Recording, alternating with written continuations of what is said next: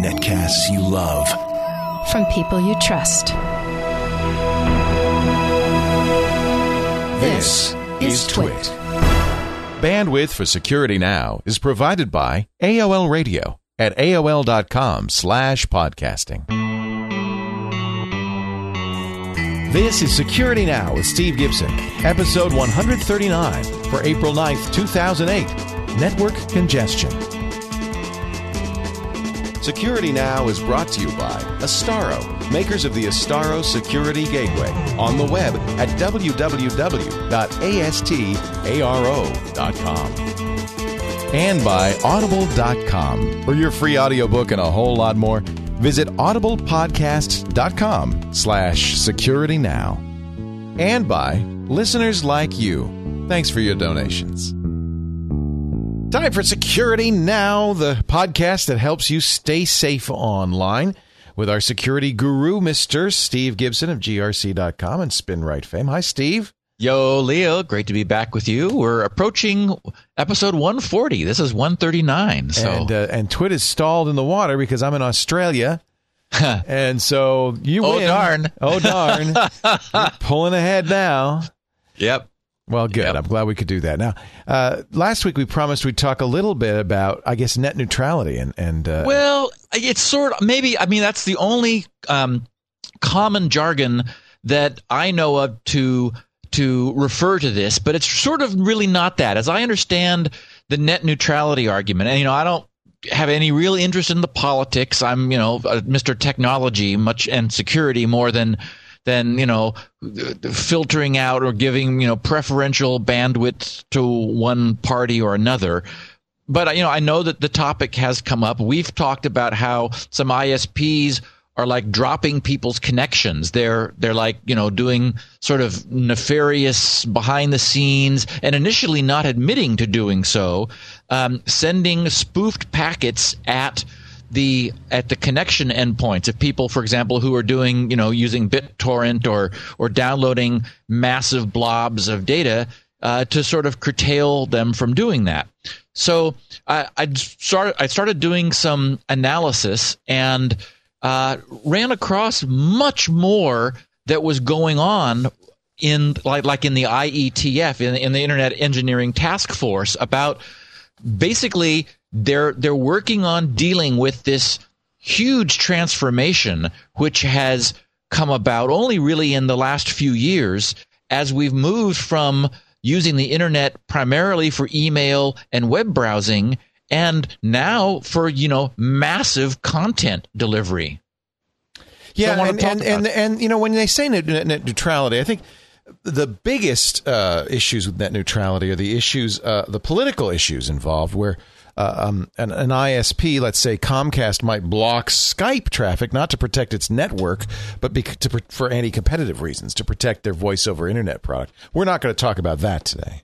No, and in fact, one of the things I saw, uh, maybe an, an even more annoying example, is this is this idea that an ISP could give preferential treatment to YouTube as a content supplier Right. to their customers versus some other content supplier that is not paying a premium to to like get you know premium traffic treatment. Right. Um, and that's what really has people upset is like you know because I mean it really then it really does bias the the this notion of you know all the content being treated equally and I think that's that's that underlies this issue of net neutrality. Uh, what we're going to talk about today, of course, is not the politics. I want to really discuss something we've never talked about before, which is what happens when you try to push too much data uh, t- uh, too much data through a narrow pipe. Right. How does the how do the fundamental internet systems, routers, and protocols deal with that? Because it turns out it has a real. I mean, that's ultimately what's causing the problem is there isn't enough bandwidth. So so people are scrambling around trying to figure out, uh oh, you know what? Do, you know how do we react to that? Well, good. Well, that's good. So we're going to talk about it from an engineering point of view, in particular, Right. In uh, just a second, and uh, we will cover that topic in as Steve's usual uh, excellent depth. But before we do that, I I do want to talk about uh, our sponsor, audible.com. Audiblepodcasts.com slash security now. That's the URL. If you want to sign up for Audible, there's an advantage to using that URL. You get a special deal. You get uh, a credit toward a, a free book. So it's kind of an introductory offer, a risk free introductory offer. If you don't enjoy it, you could cancel at no cost to you and keep the book. But I know you're going to want to stick around. And you, you were mentioning, Steve, that uh, there's a lot of chit chat in your in your security forums about Doctor Who.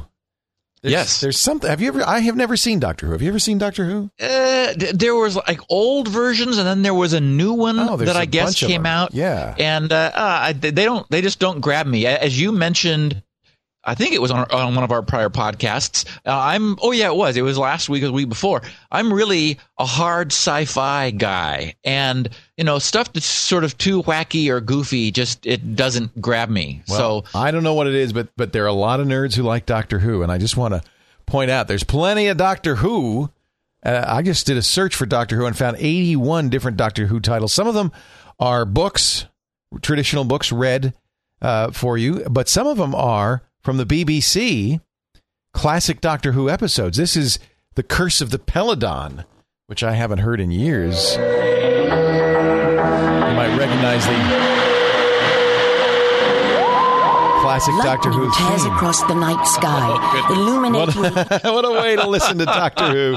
You don't have to just watch it. You can listen. This is two hours long, and there are a bunch of BBC audiobooks of Doctor Who, um, eh, including The Curse of the Peladon.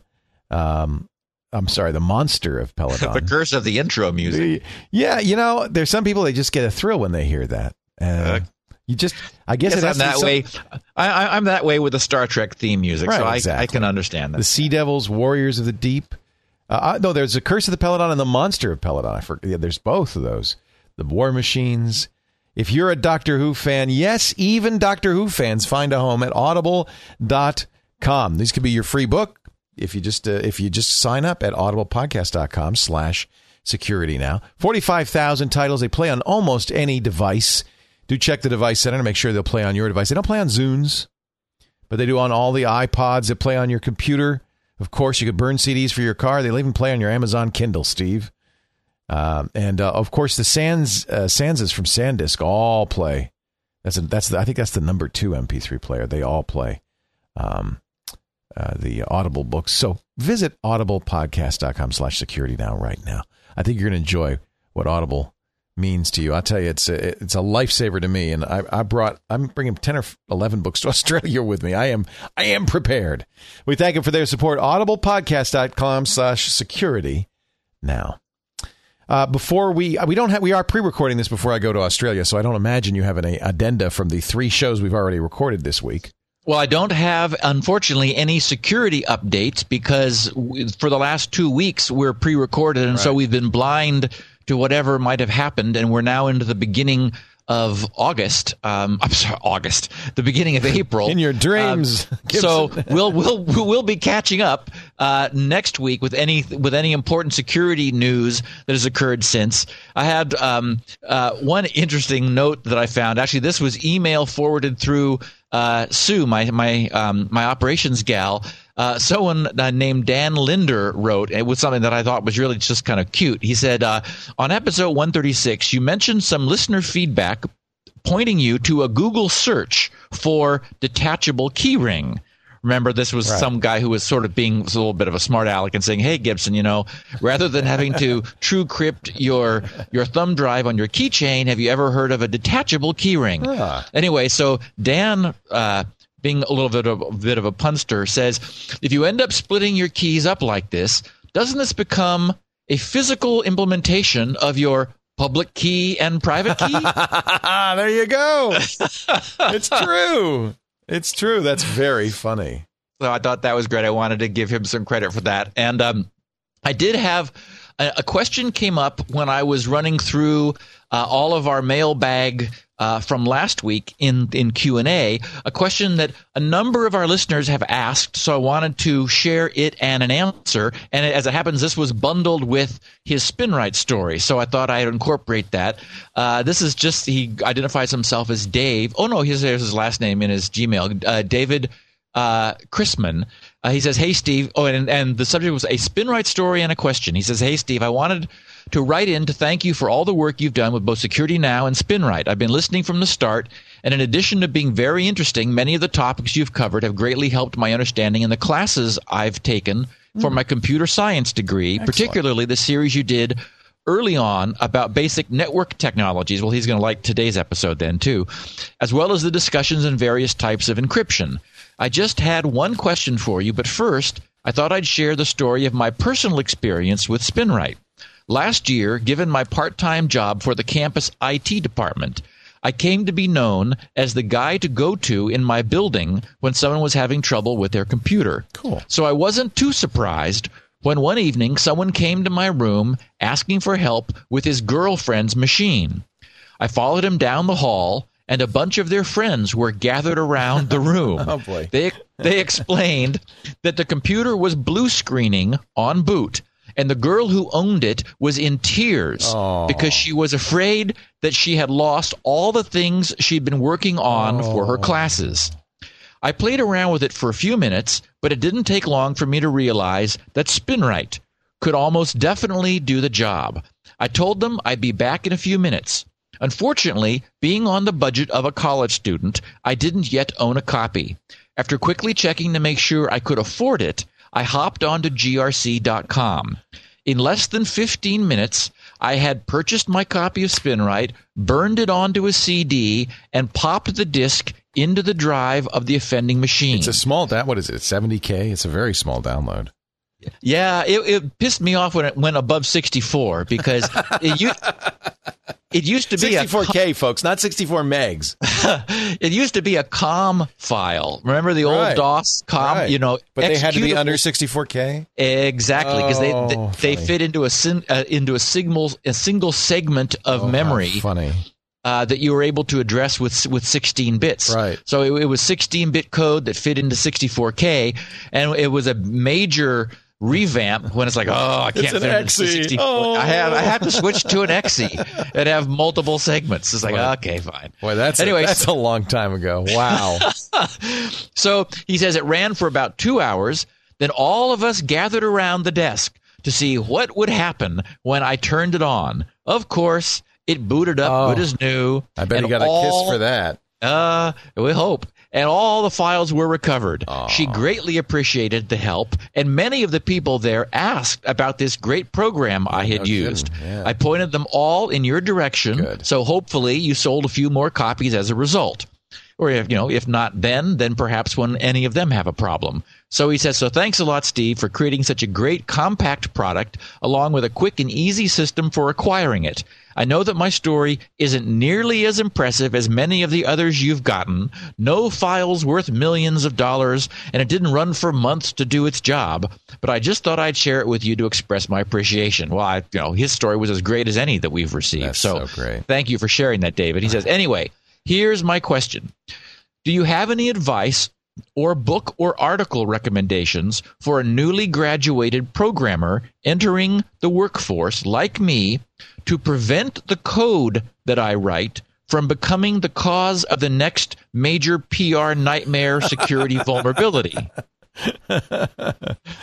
He says, I realize that it's a bit of a broad question, and there may not be much I can do if I end up on a team where my work is only a tiny part of the overall project. But I'd just be interested to hear your thoughts. Again, Steve and Leo, keep up the great work and thanks. Well, don't use strcpy. There's number one. right? Um, yeah, exactly. Um, Many people have asked at it's sort of at a similar stage in their career uh, to where Dave is, It's gotta be scary.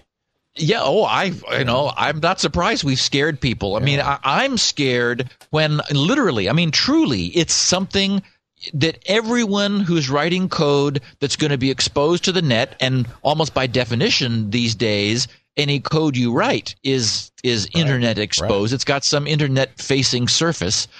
Um, the only thing I could suggest, I don't have any specific books, but I do know uh, just sort of from general browsing that this topic has now been around enough and has been getting enough attention that there are a bunch of books that have been written about you know writing secure software Oh, yeah, or you know security issues. Yeah. So I, I would just say you know go to Amazon and you know put you know secure programming techniques or something into Amazon, and I'll bet you'll find a whole bunch of of you know really interesting and and essentially you know topical books that ad- address you know the same sorts of things we're talking about all the time. I saw a good one the other day. I think they sent me a copy of it, and I just can't remember the name of it. Yeah, there absolutely are a number of these uh, books, and I think that, that this is now that this is such a high priority. There's got to be more and more thinking about this.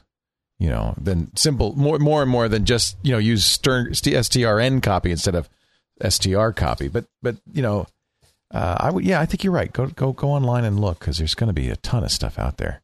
Yeah, I think that. I mean, I, I don't have any specific re- specific recommendations. I mean, I'm programming in assembly language, so I'm not working with any higher level libraries. I'm being, you know, extremely careful, uh, and that's you know the number one thing I think is just be thinking about this. You know, as you know, we've talked about how how the the general role of programming, especially in a corporate environment or a team environment where typically you're being pressed to be done. Your, you know, software always takes longer than we expect. So there's deadline pressure. People are saying, is it done yet? Is it done yet? Are you, you know, will you please, please check your code in so we can do a build and we can start testing, blah, blah, blah. I mean, all of that works against taking care. I mean, you know, it works against caution. It's it's you know, the focus is getting it done, making it work rather than okay, yeah, it works, but you know, what if, you know, someone wants it not to? I mean, and and that's really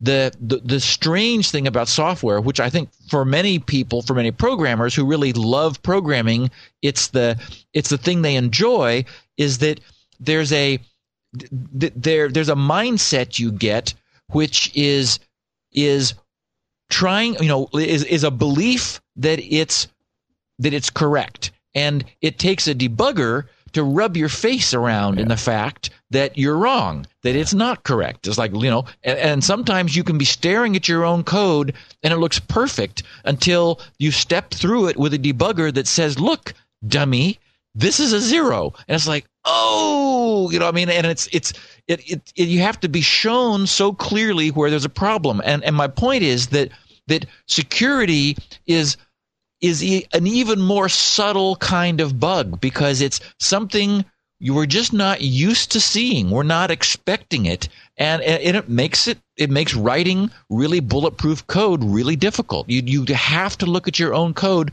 skeptically and and really you, you know keep in mind what the what the challenges are from a security standpoint. It's one of the reasons modern programming languages have built-in testing, uh, and a lot of them, so that as you write a module, you test a module, and it's just kind of an automatic process.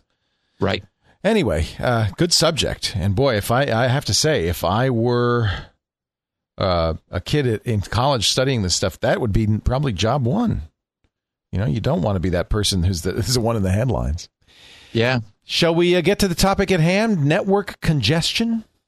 Yeah, I, I, I touched on it at the end of our episode last week, uh, sort of teasing this episode a little bit. Um, so, okay, here's the issue. Essentially, when you think about a, a network infrastructure which is in place, meaning we've got the last mile connections by cable modem or, or, or DSL, then we then those all to, at some level get aggregated to what ISPs calls their aggregation router, which which, uh, which aggregates many of their clients' traffic into um, a, a single connection. So then there will be an interface that has much larger bandwidth, so it's able to carry many of the tributary bandwidth feeds and aggregate it into a larger one. And that'll then go typically to an even bigger router that is aggregating the traffic from uh, from many of the aggregation routers. And so it's sort of it sort of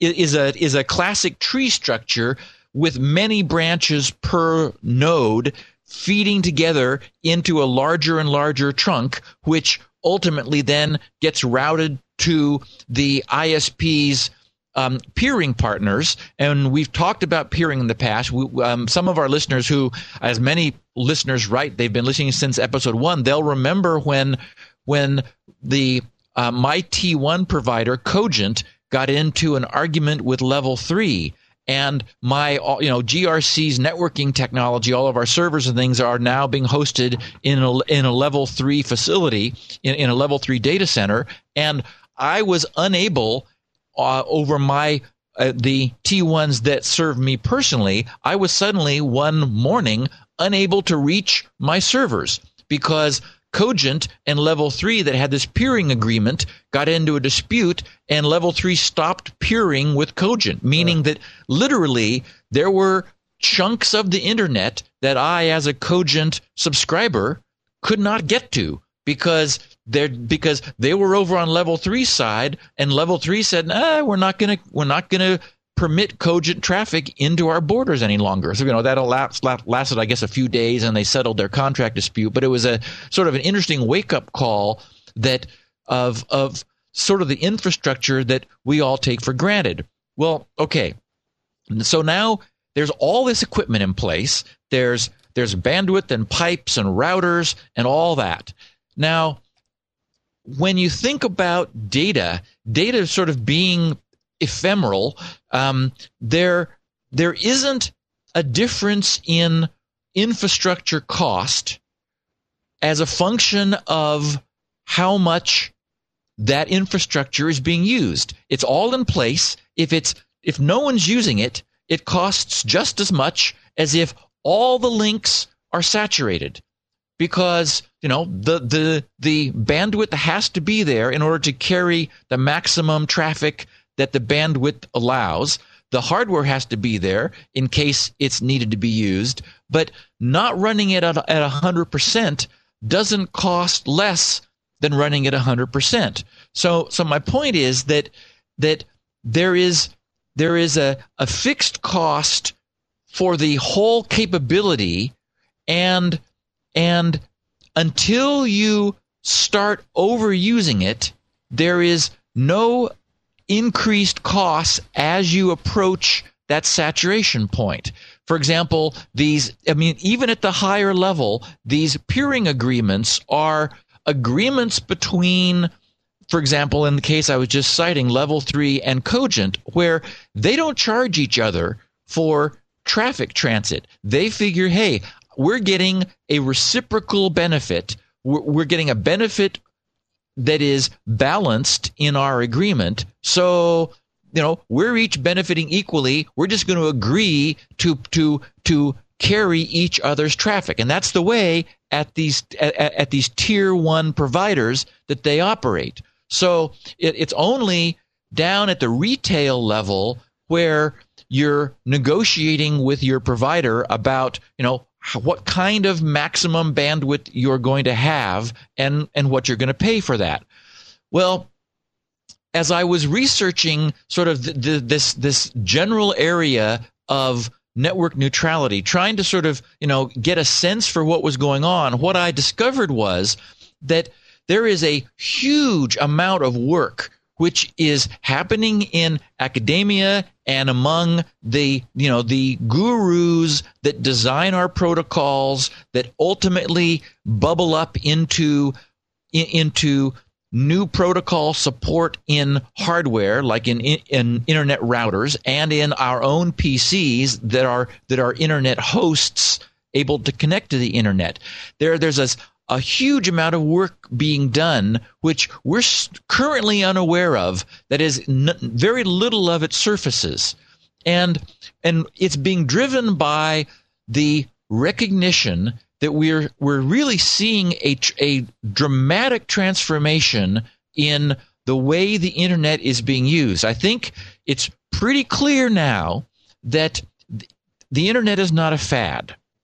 Um, I think know, we can say that. Yeah. for a long time, people were, oh, they know that's just a fad. That's not going to happen. Right. I think Bill Gates was for a while thinking, oh, you know, that's just not going to happen. He was he was doing MSN. It was going to be Right. his hit. The, you know, Microsoft was going to compete with CompuServe Right. in the dial-up modem pool, which is to see, you know, who can have more dial-up modems. And uh, and then of course Netscape uh, happened and and caught Microsoft uh, off guard. And I think it's it's as as you say, it's pretty much established that the internet is not a fad. Even Bill Gates agrees now. I'm sure he does. Yes. Um, so so what's happened is it's gone from sort of a messaging medium and a a a, a, a bursting medium.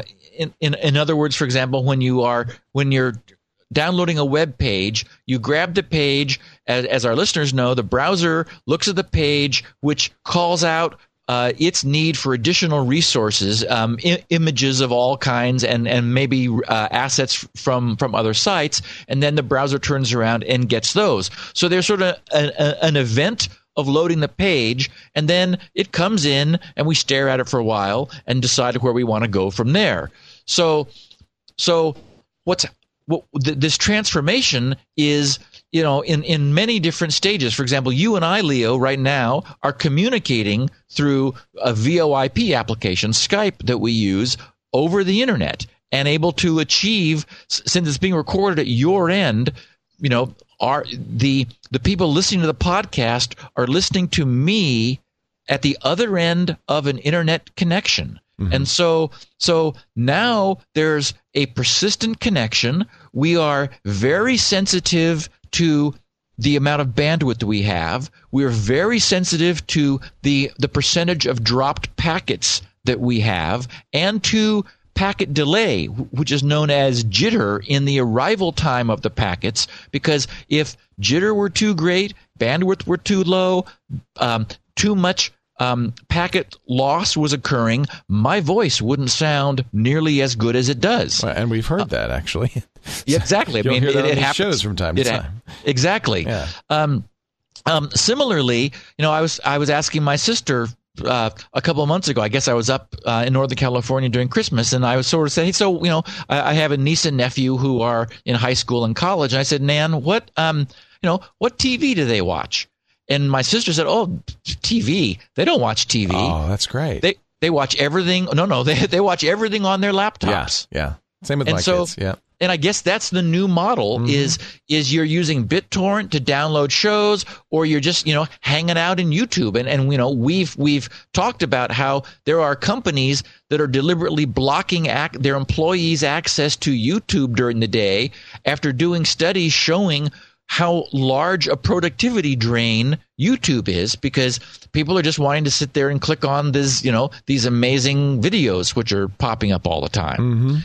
So so the so essentially what what's happened is this this the the newer content applications have put a huge drain, a huge load on the existing infrastructure. Now, you know, ISPs are happy to charge what they can for this additional bandwidth. I mean, it used to be that a modem you you, you could actually you know use the original internet over a modem. Um, you know, the pages came in a little slowly, but they, they they loaded, and you know they weren't nearly as big as they are now. The, the you certainly didn't have all this flash and animation stuff jumping around, b- um, burning up bandwidth on every single page. So there was there was much less bandwidth demand, but certainly email was entirely practical over a modem. Well, you know, nowadays you can't take advantage of any of this next generation technology without having substantially more bandwidth. And of course, you know, people are noticing that they're having to pay for that.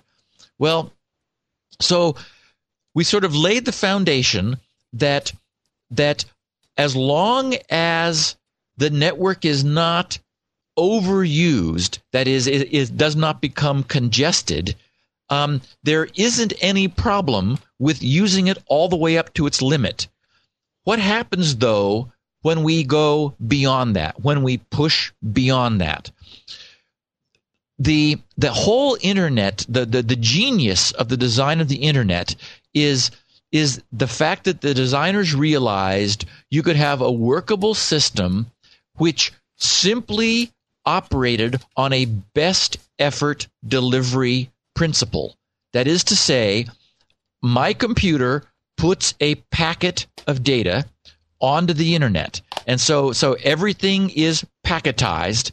Um, it puts a packet of data on the internet that's got a destination IP, and that goes to my router that probably translates the IP from my public IP to my to to I mean from my private IP to uh, my public IP, and then um, puts that out on my ISP's wire. That goes to the the closest router, which which picks it up and and sends it on. We've talked about how routing works. How at, at, at every one of these hops, routers have routing tables uh, and multiple interfaces, and all these routers are richly connected in a in a large network to each other, so that there isn't just one route. There there's an optimal route, but you may have backup routes and um, um, an alternative means for getting the, the data from one point to another, um, which provides a great deal of resilience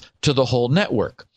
So, so individual packets are coming into routers interfaces, and then the router um, examines the packet and then sends it out another interface. Well, we also talked about how routers aggregate inherently. Routers have lots of interfaces and and um, and are accepting packets on any of them and routing them out of any.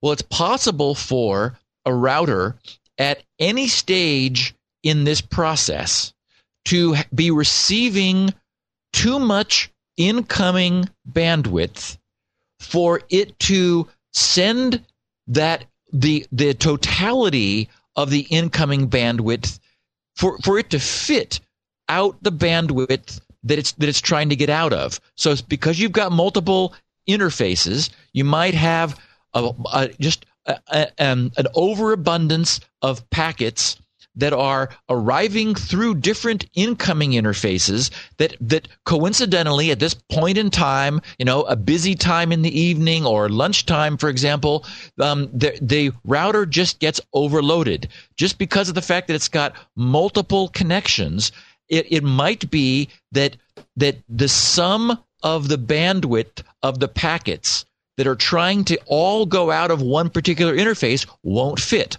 well, the first thing, the first solution is there are buffers. So all routers have buffers on their interfaces so that the packets are put on the front end of the buffer, um, and then um, the buffer empties out of the interface. Well, that helps little bits of burstiness. That is, you would you would certainly want some buffer so that if if like three packets all arrived on different interfaces at the same time, bound for a fourth one, you know, they wouldn't all just instantly collide. They'd be able to line up in the order that they received and and get their way out.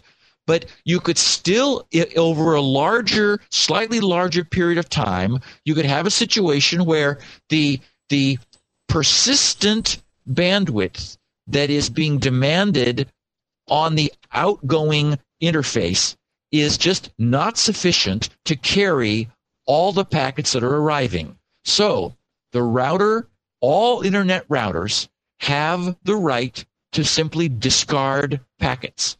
They just drop them. And they, they, they will, they will, there are various strategies that have been devised for like looking at the packets that are already in the buffer and and trying to drop packets that are part of of of recognized flows, as they're called, a, a, a, flow being a connection between one one source IP and one destination IP. So there are various strategies that router uses, but ultimately, a router whose whose outbound buffer is full has no choice but to discard a packet. Well, and, and, and this is why we call it best effort delivery, because essentially some host computer somewhere has been putting packets onto the internet and and trusting that they're going to get to their destination. Well, we've talked about how TCP um, is a, a reliable delivery protocol. What that what that means is that one way or another, the TCP protocol will accept responsibility for for getting all the packets through that that the sending computer wants to. It may they may be a little delayed, they may be slowed down, but TCP, the TCP protocol is responsible for for getting that message through. What happens is that when the packets finally arrive at their endpoint IP, at their final destination, the um, the receiving TCP IP protocol sends back acknowledgments. And what it does is it looks at all the packets that it has received so far, and the bytes in TCP packets are numbered sequentially.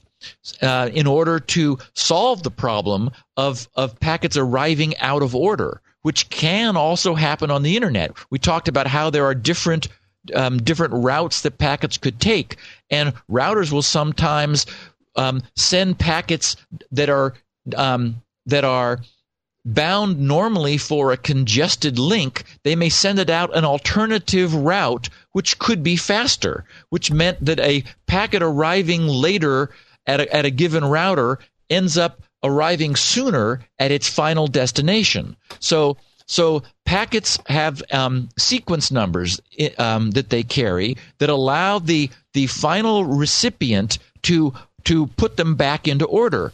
Once it's done that, it looks at the highest numbered byte that it has received so far and periodically sends back an acknowledgement to the sender saying, I've received every single packet you've ever sent me in this connection up until this packet carrying this byte number.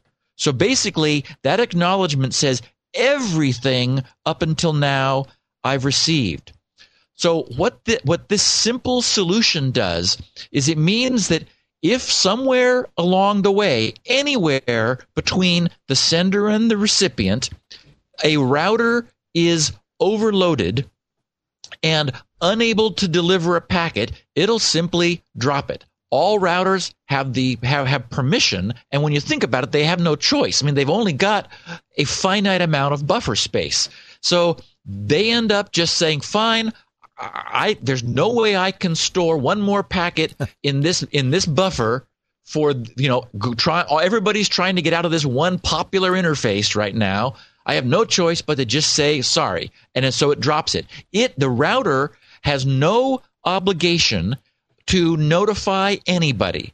And, and this is, again, part of the brilliance of the designers because they recognized that that telling that relying on routers that were congested to send some sort of help i'm buried underwater message well that would just increase the congestion even though it might be in a different direction i mean it, it's it's essentially you know the goal is to minimize congestion so generating packets that are that are warning of congestion doesn't make a lot of sense. So routers simply discard packets whenever they need to.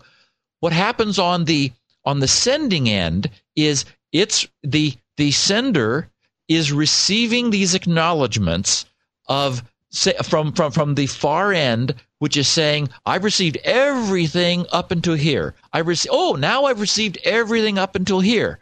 Well, what happens is if if acknowledgments don't come in in a timely fashion, the sender using some timeouts, which are cleverly designed to be adaptive and to just like do the right thing in, in the vast majority of cases, the sender says, okay, there must have been a loss at some point. Because remember that the, the recipient might have received packets after the one that was lost because um, it's because the, the sender could be sending packets ahead of the receipt of acknowledgement. In fact, that that is what the way TCP operates. In order for it to operate efficiently, it has the it has permission to send packets ahead, assuming that the acknowledgments will be delayed. So when an acknowledgement that it's expecting doesn't arrive, it starts resending, it backs up and starts resending packets from the from the point of its last acknowledgement, assuming that nothing since then has has been received by the recipient. Well, the other thing it does, because it assumes if a packet was dropped, it was due to congestion at some part, part along the way. The other thing it does is it drops its speed in half. Ah, boy. And therein so, lies the tale. Well, exactly. What happens is so it drops its speed in half in response to uh, what it assumes is congestion, and and then over time slowly ramps it back up again.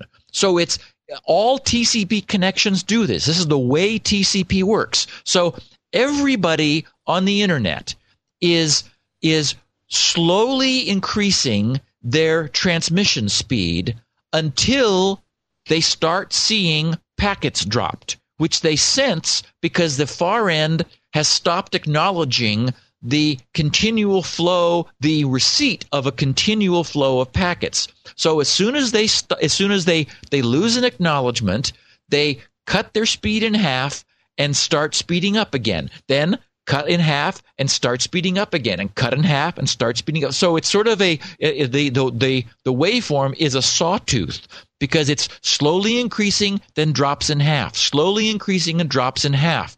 What what this does is it is generally what it means is the TCP is seeking the optimal transmission rate for the prevailing conditions from endpoint to endpoint so that so that any point among all these routers, any number of routers at a completely non deterministic path. We don't have any idea what path the packets are taking to get there. We just drop them on the net and cross our fingers. And when we get an acknowledgement back, we know that, oh, everything that I've sent up until this point has been received.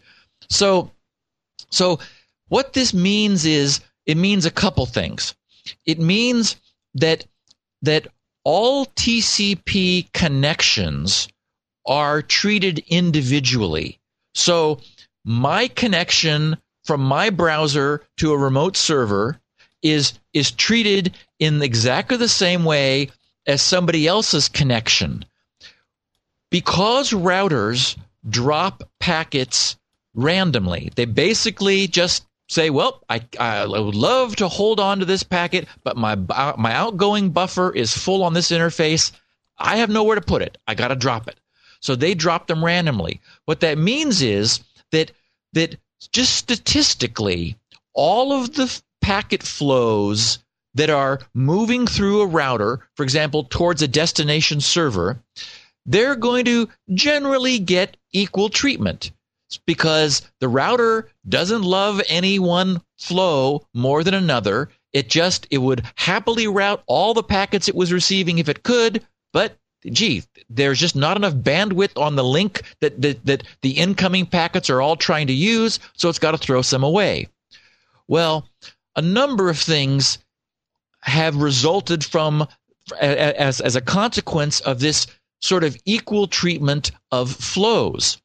What it means is that all of the connections that are trying to use a given pinch point, a given congested interface, because of the random dropping of their packets, all of the connections share equally in the available bandwidth at that point.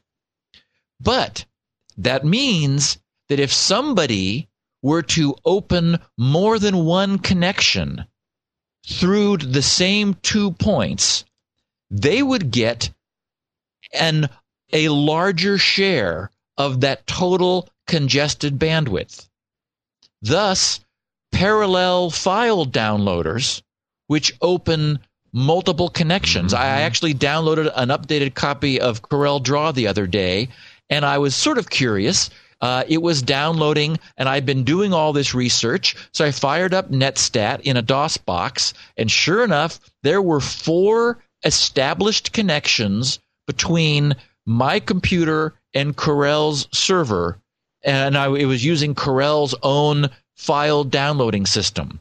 So what this what this meant was that that if there's no congestion anywhere, these these parallel connections don't really help because Oh, that's because, interesting. because I'm not getting any more bandwidth. I'm not, you know, it, it's it's their server. Well, it doesn't or- help in your case because your bandwidth probably exceeds any server you're going to. Um, well, it's. I, I guess my point is that Oh, actually, should, that's that's when it should help when you have more bandwidth than they do. Uh, well, one connection because of what TCP is doing, where where TCP is ramping up, trying to you know running as fast as it possibly Right. can. It would be, for example, in my if I were using a cable modem, it would be my cable modem's upstream bandwidth or rather downstream, Downstream, bandwidth uh, as I'm downloading it that would be the limiting factor because so so Corel's server would end up um, finding my maximum bandwidth point because the router trying to squeeze packets to me over my cable modem connection, it would have to stop dropping them. It would have to start dropping packets coming from Corel when Corel's TCP endpoint was sending them too fast. So it would be slowing Corel down. But one TCP connection would end up maximizing our connectivity in so long as there is no competition at, at a congestion point. Well, but yeah, yeah, maybe it's designed to get around downloading sites that have a limit per connection. I think a number of sites will do that. They'll say no connection may have more than 500 kilobits. So by opening multiple connections, you could be getting around that. yes, you would you would certainly be doing that. And I think that's the intent.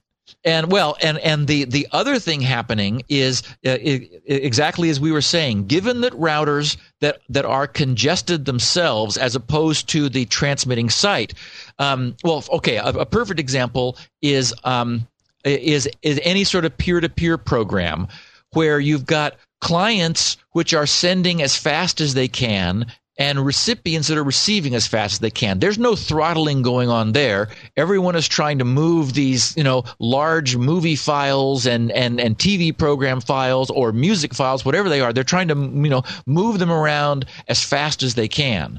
So, so in the event of multiple connections um, going through a single congestion point, and that might well be your own I, you know, a router very close to you, your own ISP router. So, for example, you know, I'm using a parallel downloader, and my neighbor that's on the same network segment as me um, is just using his browser.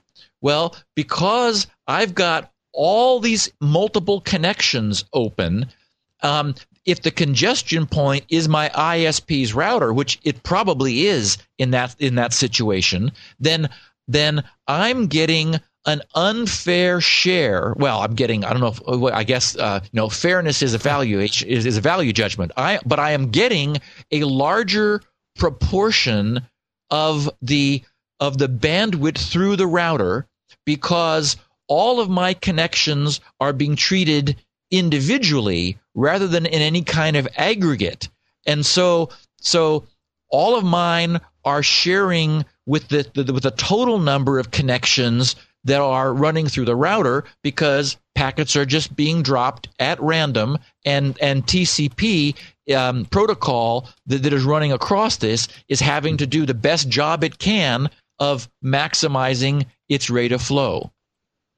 Okay. So, so okay. So what this means is this means that that the there is no cost to the network until we start having congestion, and that it is it is congestion at routers which begins to create some cost as we are trying to push the network beyond its capacity.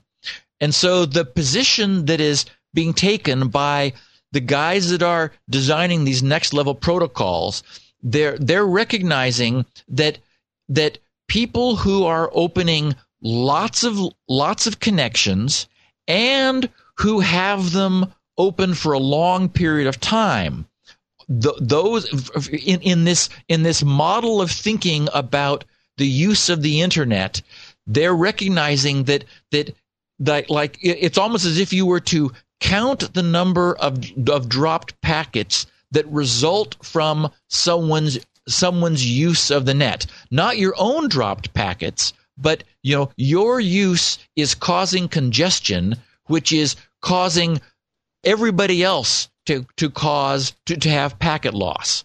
And it's not just instantaneous loss it's the it's the sum of lost packets over time. And and and so there are they're they're looking at ways to to create some means for accountability. And i mean it's a hard problem because there's no way for routers that are just sort of these autonomous you know packet moving boxes. There's no way for routers to know anything about their users, the ultimate sources and destinations. There's no way for them to, to maintain any kind of history. And an individual end user, who, for example, who's using a peer to peer file sharing system, they've got connections branching out from them in you know all kinds of different directions going to different people, meaning that they're going over different routing paths. So so the only the the the only solution that people have come up with is you know some sort of some sort of system which looks at the the current use and the history of use of of individual users and and begins to hold people accountable for their their aggregate use of bandwidth over time. And and and one interesting thing is that people have noted that, for example, if say that my ISP's routers are super congested because there's a whole bunch of people using the system who are, you know, downloading large files for a long period of time. Now, I come along and I want to look at a web page. Well, it it's aggravating to me if it takes a long time for me to bring the page up and to download the page's images because my ISP is so busy. And the ISP is so busy because we got all these other customers of the ISP downloading huge files over the course of many hours. You know, during this window of time when I just want to look at a web page. The point is that that I'm I'm suffering because I want to bring up a page, but my bandwidth requirement for the page is the same if it takes me a minute to finally get the page loaded or if I can bring the page up much faster because you know um, um, largely I'm going to now sit there and look at the page and then decide what I want to do next. So there there's this notion of of of looking at you end users usage of bandwidth over some period of time and and changing the priority of their packet handling dynamically so that a user like myself that isn't downloading big files but just wants snappy use of the internet to do a little Wikipedia research or to, to go find something on Google, you know, looks at a few pages, it would be nice if I could click the links and have the pages snap up quickly and you know and I'm going to be using the same amount of bandwidth but the profile of use is different. That is, you know, I'd like the, the amount of bandwidth I'm using to come in in 3 seconds rather than 30 seconds because that means that my experience is much better. And there's one other aspect of this that affects this conversation, and that is as packets are buffered more, their delay increases because then you have packet delay caused by by buffers which are full and that begins to affect real-time services like voice over IP. So, so again, we, we want to minimize congestion. We want to hopefully not overflow buffers. But what's even better is if we can keep the buffers from becoming too deep, because that way we're getting timely transmission of packets across the internet and not having lots of jitter in addition to lots of lost packets. Hmm. Well, it's it's all very exciting if it works. well, and and the problem is, I mean, it's it's if you think the the the surface politics of this are hairy, oh, yeah. you wouldn't believe the the fighting that is going on in the technical committees because there are people who talk about uh, flow rates and people and there then there are people talking about fair use and there are people saying well wait a minute you know what do we mean by fair? And you know what is it that people are buying? And and end users don't want variable pricing. They want fixed pricing. You know they want to be able to say look you know i want to know what it's going to cost me per month and i don't know i want to know what i'm going to get in return. Because of course lots of users are wondering whether they're really uh, whether they're really obtaining the bandwidth that they're purchasing.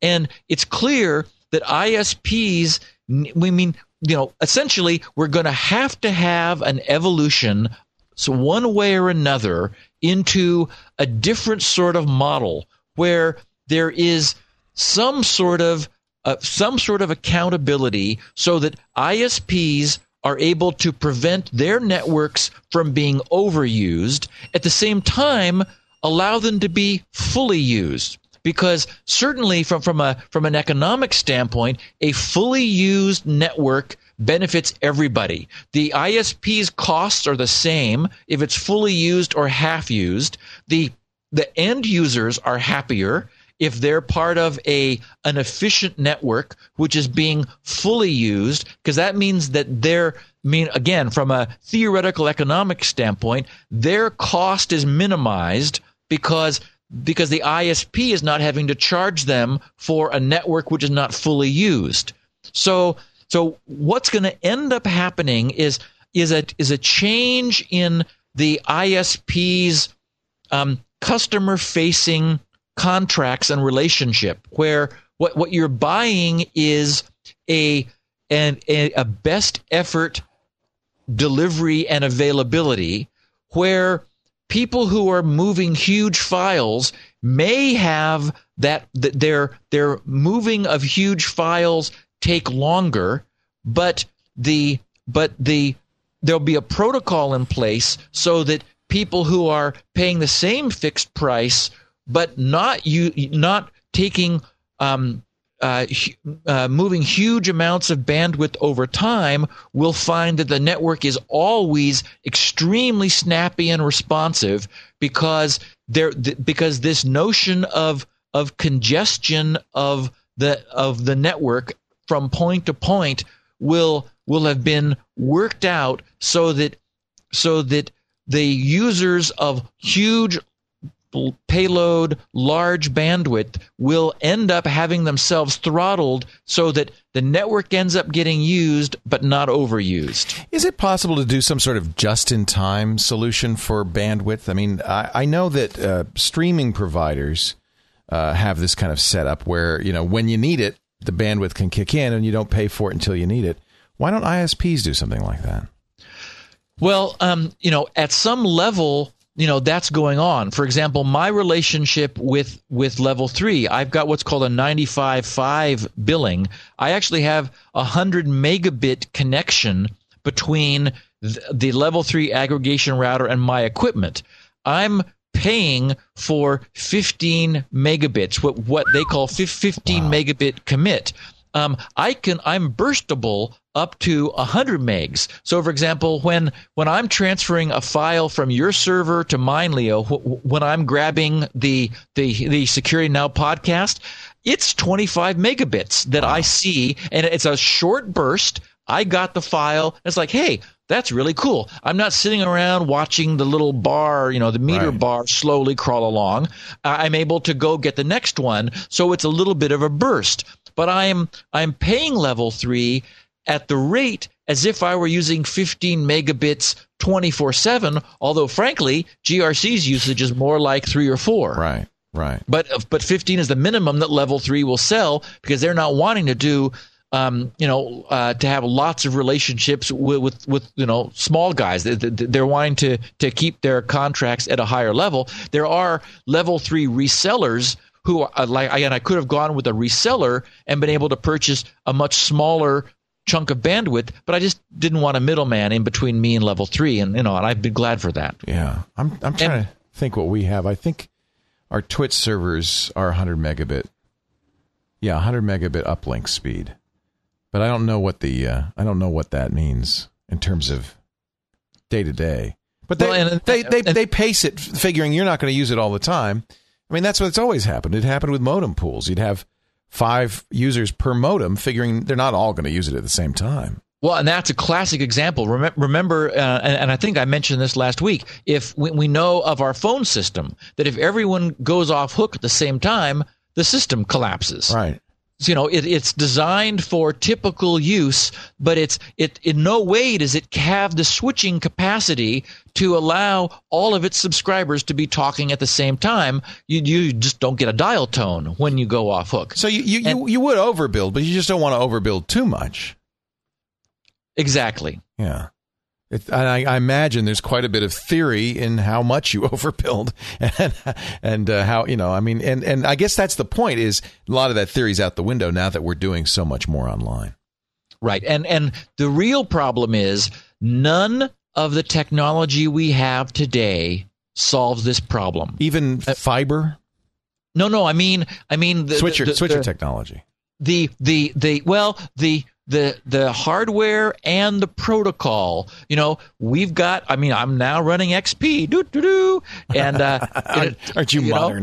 with the oh baby and, and you know with the state of the art tcp ip stack and there is there's no technology in here um, today in in our machines to to begin to deal with this next generation problem of of you know how people who want to use a little bit of bandwidth but would like it to be snappy how we coexist Right. with people who are who are you know saying hey i bought a cable modem and i have a $49 a month contract that says you know, Unlimited, baby. i'm unlimited baby Yeah. and it's a megabit i want to use it all We, and, ju- and we, we just bought a T1 from Covad for $379 a month. It's only 1.5 megabits up and down.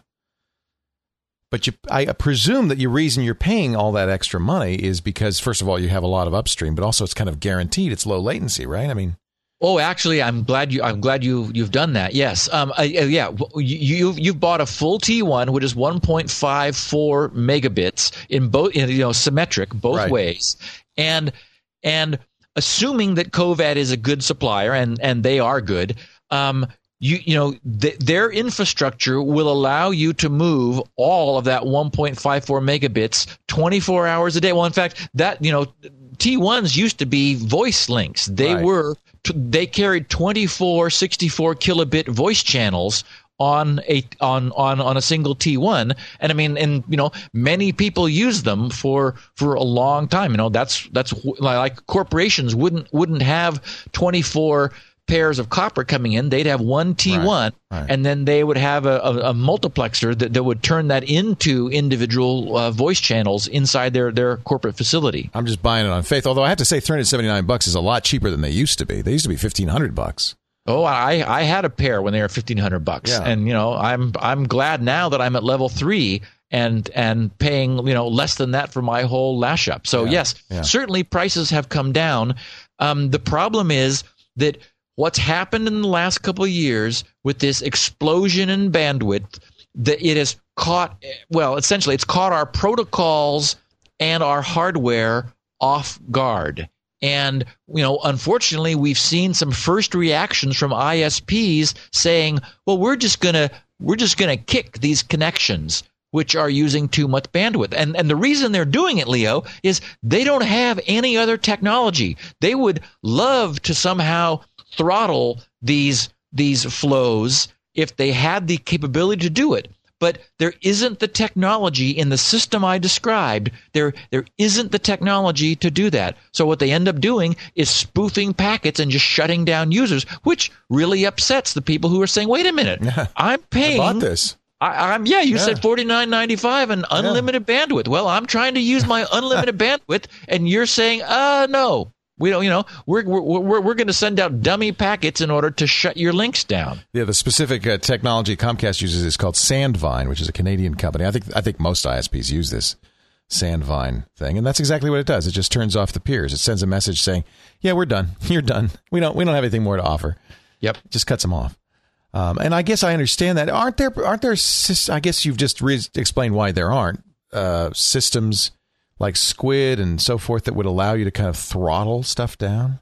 Um, yes, certainly there there are approaches where you could put some technology near the end user. You need to put it essentially at the other end yeah. of the connection right. because if, if you, you go any throttle further, everybody yeah well well and but more than that you want to see all of that end user's traffic right if, if you put it too far away or like at your border it'd be much more difficult in order to you know you, you'd have to aggregate all of the traffic information from a single user right. in, into one point in order to know what they were doing right. but but it's certainly the case that for example um, if you if you could aggregate all of the traffic that an individual user was transiting, then you know you could drop packets simulating router congestion before that congestion occurred and and and essentially throttle that user's traffic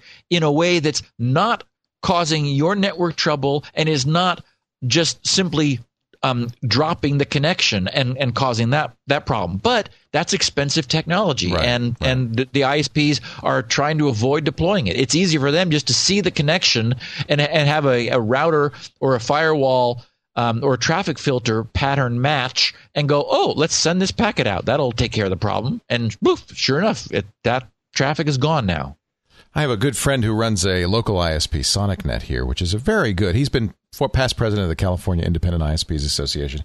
Really smart guy. I should get him on sometime and talk about what what they do as an independent ISP.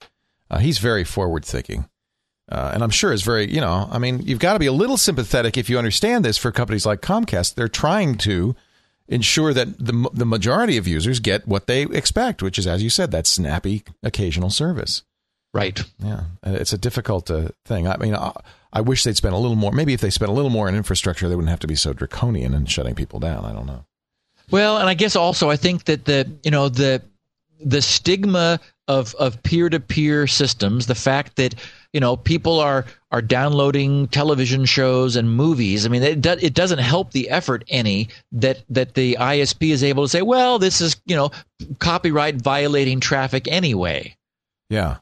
It's like, well, yes, but net neutrality. It's not says, necessarily though. That's the point. That's very true. I mean, for example, someone downloading who wants to download all past 138 um, of our podcasts. That's legal. They have every right to do yeah. so. Just click a bunch of links, baby, and, and start sucking that down. 100% legal, yet it's going to use up a lot of bandwidth. A lot of Linux is distributed over BitTorrent.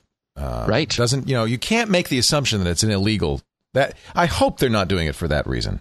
Uh, although remember, companies, unfortunately, com- these are big media companies as well as internet service providers, so they do in fact have a dog in that hunt. They have some interest in in shutting you down. That's what we talked about at the very beginning. Some of this may be political, some of it may be anti-competitive. Uh, only some of it is technical. Right. Yeah. Right. Well, and and the fact is, you know, um, as I mentioned, I think it was two weeks ago when I turned on my my Mac, we were talking about security problems. I downloaded a 50 meg blob OS X replacement and a 39 blob new Safari. Right. You know, and That's you know, a lot two, of bandwidth. Yeah, two big chunks of code, Yeah. and you know, but it's not because I'm doing anything wrong. It's because No. you know Apple wants to send me a new copy of the OS. Hey, Microsoft or- just pushed every out week or two. SP1 for Vista. That means there are 150 million people downloading 150 megabytes each. Do the math. There's a lot of traffic. yep. A lot of and all and pretty much all at the same time. and important because if they don't get that, they've got right. you know security nightmares. That's right. That's right. What about uh, one more question? Then we'll, we'll move on. What about? Well, I'll tell you what. I'm going to ask you about fiber and how that might change uh, this uh, equation in a second. But first, I, I should mention Astaro.com, our great sponsor. Astaro makes the Astaro Security Gateway.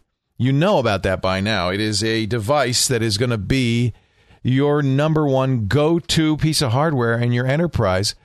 The combining the best in breed in open source and closed uh, commercial software that covers every bit of security. I mean, of course, you get what you you know the firewall, the remote access, you get the intrusion protection, you get the filtering, three kinds of antivirus, two for email, one for the web.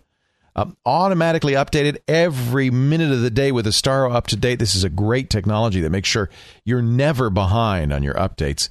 And because it's all happening in the gateway, uh, it's easy, it's transparent to your end users. They're not running, fu- you know, I, we used to have to run antiviruses on our local machine. Our, if you want encryption, it would be on your local machine. I mean, you don't have to do it anymore because of a thing, Astaro Security Gateway. It just does it all. And now with their new web gateway, Astaro really, eh, they just announced this at the RSA conference. They're really taking the lead in UTM devices. Just great stuff for any size enterprise. In fact, you can, uh, using their active active clustering, you can combine up to 10 security gateways uh, to, to really grow with your enterprise. You want to find out more? It's easy. You can get a demo unit free in your business. 877, the number 4, A S T A R O, 877 427 8276. Uh, if you're a non-commercial user, you can download it free online, astaro.com slash security now. Uh, in fact, there's a great virtual machine available from VMware that's the entire secu- security gateway. Uh, a lot of people are using that. But if you're if you're a business, test the box because the box is so great.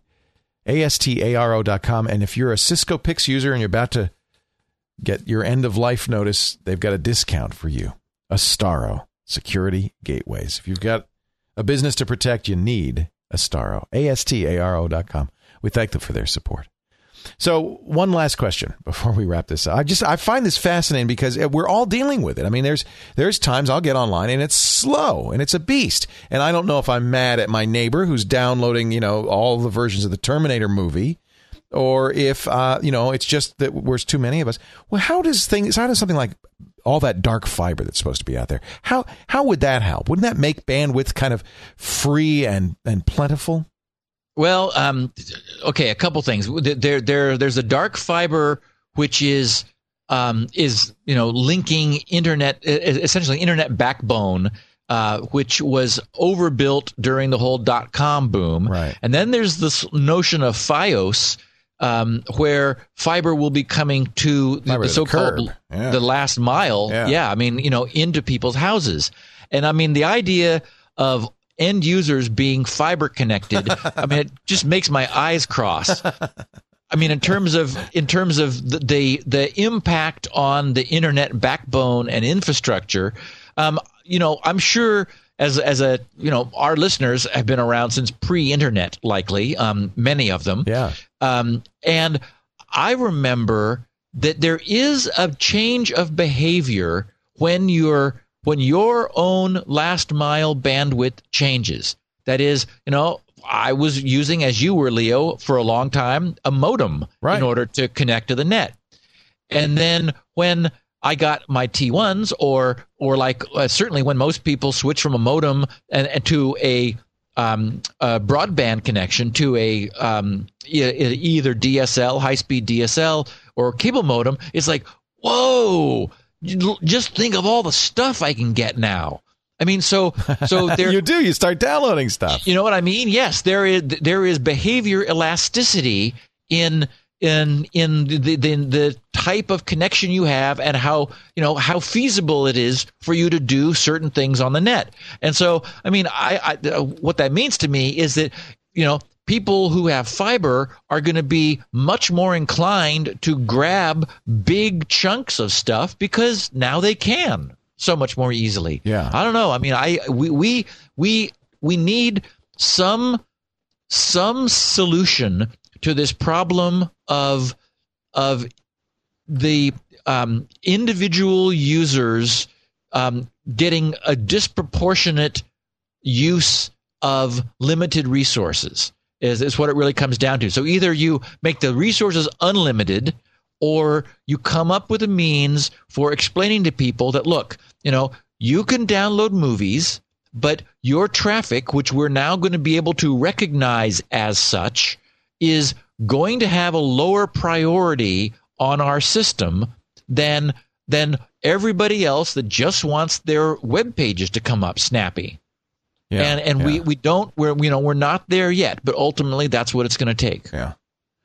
Well, you know, I'm a, I'm very interested to see how this T1 changes uh, our experience as uh, Skype users. I've been you have a T1 obviously you're using. It's you you always sound the best of all of the Skype uh, participants here. I have been using a shared DSL. I mean, I'm you know, my my D it's business class DSL and it's it's 384 up, but uh but it's sharing it with my internet access and everything. And every once in a while, it'll degrade as my email client starts to download stuff. Be very interesting. I'm going to dedicate that T1 uh, ultimately to streaming video. But but next time we do the show, next week, I will have a T1 in here, and uh, we will see if it sounds any better. I think we're at max anyway, aren't we? I don't think it's going to sound any better. Um, it probably won't, but I would imagine. Well, first of all, DSL is is going to give you a good connection so long as it's being fed with you know sufficient bandwidth and lack of congestion Right. at the uh, at the other end. Right. Um, I would guess that the, the big you know having a T1 connection, you're just at a higher class of service. I'm a higher You're- class. Yeah. You're higher class, Leo. You're going into a bigger router Yeah. that is that is probably serving T1s. The the It router is. It's an Edgemark uh, router for T1s. Yep. Yep. Yep. So so it's going to have enough upstream bandwidth to deal with all the T1's total aggregate bandwidth, which means you're not going to have any problems there. Um, and then and then I would imagine it'll be a short hop, so to speak, uh, till you're on the internet backbone and and and over to me. It'll be interesting to see. You know, right now, um, uh, I remember when we've done packet traces, um, my traffic goes right up to San Francisco and then over to you. It's it's funny due to the Cogent level 3 connection, my traffic goes up to San Francisco and then back down No. to Southern California. when I Well, when I have talking- DSL Extreme, and, and they are a Southern California company. I don't know if they're peering with Cogent in LA or or what's going on there, but Yeah, it'll be interesting to see. Um, but but you are switching over to Covad. Yeah. Um, that is a different outfit, and Right. uh, I imagine we'll have just you know absolutely pristine connections. Won't that be nice? And and you'll be able to do other stuff at the same time. well, I'll have a different connection for that. Exactly. exactly, and so it won't interfere with our with, with our audio I've been, connection. I shut down everything, you know, so that we so I don't uh, you know interfere with it. But uh, Yep. I still surf. I'm still looking at the web, and I'm still taking notes and so forth. And so there is some usage. You know, I just for people who who use uh, Skype, just to uh, fill you in, uh, Steve and I uh, run the diagnostics as we go, and and uh, it's it, you've never seen more than six six uh, on, under the bandwidth monitor, uh, sixty two fifty for the audio out, right? right, that's as high as it will go. It'll That's, use uh, sixty two fifty. 6,250 bits per second. Is that what that is? Or kilobit? I don't even know what it is. I would think that's probably six sixty two fifty um, Packets? bits per second. So no bits per second. So six point two five kilobits. Which isn't that much, really. No, because it's it's doing compression and it's doing you know a good job. We also look at jitter, uh, which is 20 right now. It's as low as I've ever seen it. Round trip time is 30 milliseconds. So this is probably as good as you're going to get on a Skype connection. No I think it's loss. it's as good as it goes. yeah, yeah. I mean, Leo. I mean, it's, you couldn't ask for better connection. It's pretty I mean, amazing. Better sound. It's way better than a telephone. It's yeah. pretty amazing. Yeah. Steve, always a pleasure to uh, talk to you. This has been very interesting, and it's it's it, it's it, I think very important to understand how this works. You know, uh, sometimes uh, when I, we talk about streaming uh, internet radio or streaming video, as we're about to do, that's really why I bought the T1 is for streaming video. Um, I have to explain to broadcasters it's a very different model. Just as you were talking about, it's virtually free to as a broadcaster. Once you put up the tower and the transmitter, it doesn't matter how many people listen. A million people is no costs you no more than a, a hundred thousand but it's exact opposite business model for uh, for uh, for data. Uh, you know, you, that's data is the more people listen, the more data costs. But as you point out, the cost doesn't get great until it's congested. Exactly. If you've got the network there, there's you know the the the routers don't care whether Right. they're limping along doing a few packets or whether they're saturated. It- I mean, and ne- neither do your network links. All of those, you know, it's capacity. And w- once you've established it, whe- whether you're using it fully or not, the cost is the same until until you start overflowing. Then then then you're essentially pushing cost back onto your customers Right. because they're not getting what they're paying for. Right. It's very it is it's it's a hybrid model because it's like the broadcast model until it breaks down and then it becomes more like a, a magazine model or so, you know some other pay per just pay per uh, download model. Right. Great to talk to you. Thank you so much uh, for your time, Steve. I'm going to uh, I'm in Australia as this airs, but I will be back next week. We will be on the T1. They say they're going to install it uh, on April 14th, so Cool. uh, cool. we should it'll be very interesting to hear if it sounds any better at all. I bet it doesn't. I think it'll just sound it'll be consistently better. We Right. won't have any of those little occasional, you know, blurches and Yeah. drops outs and things. Yep. And we'll be doing our 39th Q&A for episode 140 uh, which our listeners will hear one week from now and we'll be uh, going from there. Visit Steve's site, grc.com. He's got 16 kilobit versions of this for those of you suffering from congestion or, or just dial up. He also has transcripts so you can read along as you listen. I think that's often very helpful on this show. There's a lot of information packed in there. And uh, notes, other great programs, software like Shields Up, Shoot the Messenger, DCOMbobulator, Unplug and Pray, Wizmo, uh, and of course, the most famous SpinRite, the ultimate disk maintenance and recovery utility, a must have for anybody. If you've got disk drives, you need SpinRite. grc.com. It's probably worth mentioning too uh, that listeners can send their feedback and questions Oh, yes, and, and week. thoughts and and even show suggestions uh, to me at grc.com slash feedback.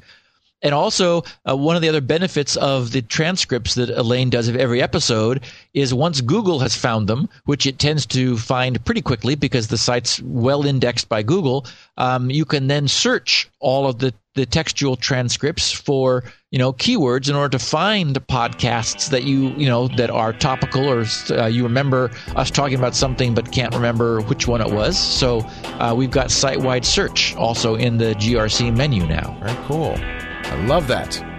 All right, Steve, thanks a lot. Have a great week. I'll see you next week when I'm back from Australia for Security Now. Security.